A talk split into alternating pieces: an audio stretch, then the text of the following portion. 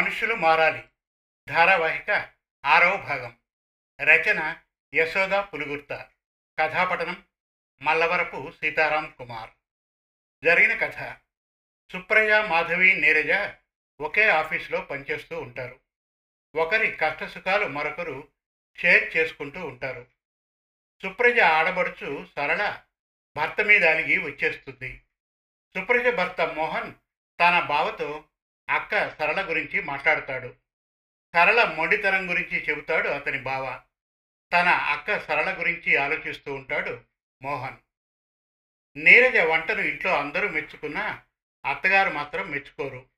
భర్త వేణుకు ఆ విషయం చెబుతుంది నీరజ. సుప్రజ అత్తగారు ఇల్లు వదిలి వెళ్ళిపోతారు. మాధవి మరిది రమేష్ తల్లిదండ్రుల్ని తనతో తీసుకుని వెళ్తాడు.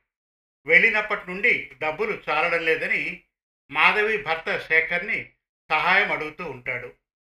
ఇక మనుషులు మారాలి. ధారావాహిక ఆరవ భాగం వినండి.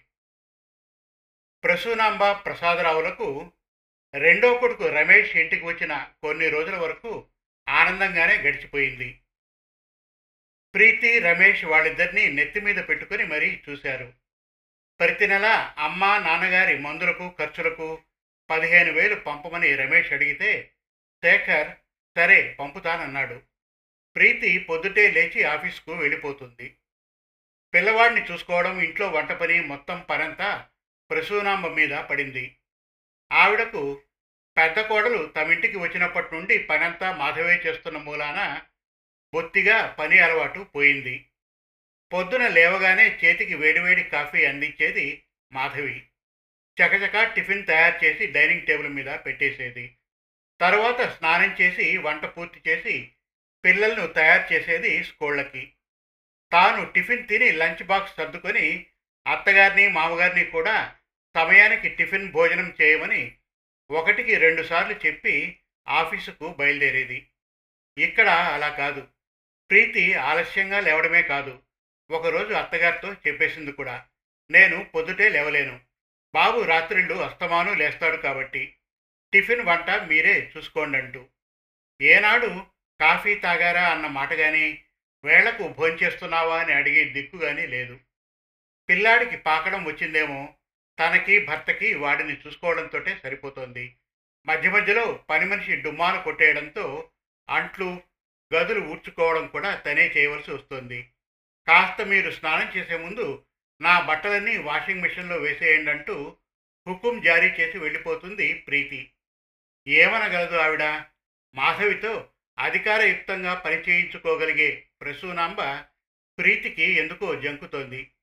పోని పెద్ద కొడుకు దగ్గరకు వెళ్ళిపోదామా అనుకుంటే పట్టుమని ఆరు నెలలు ఉండకుండానే వచ్చేసారే అందరూ నాలా మీ అడుగులకు మడుగులెత్తుతూ ఉంటారా అని మాధవి అనుకుంటుందేమోనన్న ఒకలాంటి అహం. గతిలేక వచ్చేసారనుకుంటూ తనని ఎక్కడ చిన్నచూపు చూస్తుందోనన్న ఒకలాంటి సంకోచం. ఎప్పుడైనా తప్పుగా ప్రవర్తించే వారికే ఇటువంటి భయాలు సంశయాలు ఉంటాయి. మాధవి ఎన్నోసార్లు శేఖర్తో అంటూనే ఉంటుంది. పాపం అత్తయ్య గారు మామయ్య గారు మీ తమ్ముడు మరల దగ్గర ఎలా ఉన్నారో అప్పుడప్పుడు వెళ్ళి వాళ్ళ బాగోగులు చూస్తూ ఉండమని. ఆ రోజు సాయంత్రం ఆరు గంటలకు ప్రీతి ఆఫీస్ నుండి వచ్చే సమయానికి పరశురామకి ఒంట్లో బాగోలేక పడుకుంది. ఒళ్ళు నొప్పులు జ్వరం వచ్చినట్లుగా ఉందని. ప్రీతిని చూస్తూనే మామగారు ప్రసాదరావు ప్రసూనామ్మకి ఆరోగ్యం బాగాలేదమ్మా. కాస్త కాఫీ పెట్టి ఇస్తావా? అనేసరికి ఇంతెత్తున ఎగిరింది. నేనే చచ్చి చెడి ఆఫీస్ పనిచేసి అలసిపోయి వస్తే మీకు కాఫీ పెట్టి ఇవ్వాలా? ఆ మాత్రం కాఫీ పెట్టుకోవడం కూడా రాకపోతే ఎలాగండి? బాగుంది భోగం అనుకుంటూ రుసరుసలాడుతూ అక్కడి నుండి వెళ్ళిపోయింది. ప్రసాదరావు మ్రాన్పడి ఆమె వెళ్ళిన వైపే చూస్తూ ఉండిపోయాడు. తనకి కాఫీ పెట్టడం చేతకాక కాదు.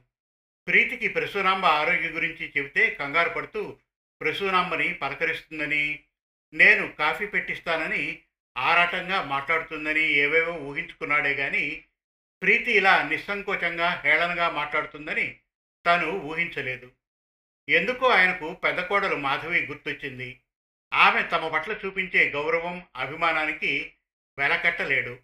ప్రసూనాంబ మాధవి పట్ల కరుగ్గా ఉంటూ ఆడిపోసుకున్నా ఎంతో సహనంగా అగ్గగ్గలాడుతూ ఉంటుంది. తను ఉద్యోగస్తురాలైనా పొద్దుటే లేచి అన్ని పనులు చేసుకొని తామిద్దరికీ బోల్డన్ని జాగ్రత్తలు చెప్పి మరీ ఆఫీస్కు వెళ్ళేది. ఇద్దరి కోడలకు ఎంతటి వ్యత్యాసం? చేసుకున్న వారికి చేసుకున్నంత మహదేవా అని ఊరికే అనలేదేమోననుకుంటూ భారంగా నిట్టూర్చాడు. ఆ రోజు రాత్రి ప్రసూనాంబ లేవలేకపోయింది. జ్వరం ఎక్కువైంది. ప్రీతి అసలు అత్తగారిని ఎలా ఉందని కానీ ఏమి తింటారని కానీ అడగనే లేదు. తనకు భర్తకు పిల్లలకు స్విగ్గీ నుండి ఫుడ్ ఆర్డర్ చేసింది. రమేష్ ఆఫీస్ నుండి రాగానే చెప్పాడు ప్రసాదరావు మీ అమ్మకి జ్వరం రా అని. పారాసెటమాల్ వేసుకుని పడుకుంటే సరి అంటూ కనీసం తల్లి దగ్గరకు వెళ్ళి పలకరించకుండానే ప్రీతి ఉన్న గదిలోకి వెళ్ళిపోయాడు. ప్రసూనాంబకి వచ్చిన జ్వరం వారం రోజులకు కానీ వదలలేదు. ప్రసాదరావే ఆవిడ్ని హాస్పిటల్కి తీసుకువెళ్ళి చూపించాడు. అన్నం కూర చారు అవి ఆయనే చేసి తినిపించాడు. అత్తగారికి బాగోలేదు పాపం. పసిపిల్లాడిని చూసుకోలేరు. సెలవు పెడదామని కూడా ఆలోచించని ప్రీతి మనస్తత్వానికి ప్రసాదరావు హృదయం మండిపోయింది. ఆయనే పిల్లాడిని చూసుకోవలసి వచ్చింది. సంవత్సరం క్రితం అనుకుంటా ప్రసూనాంబకి క్యాట్రాక్ట్ ఆపరేషన్ అయినప్పుడు ఎవరూ చెప్పకుండానే మాధవి ఒక పది రోజులు సెలవు పెట్టేసి అత్తగారికి సేవ చేయడం ఆయనకు గుర్తొస్తోంది. కళ్ళల్లో డ్రాపులు వేస్తూ తనే సమస్తము చేసి పెట్టింది. పొద్దుటే టిఫిన్ వంట చేసేసి హాట్ ప్యాక్స్లో సర్ది వెళ్ళిపోయేది. అత్తగారిని లేవనీయకుండా పూర్తి విశ్రాంతిని ఇచ్చింది.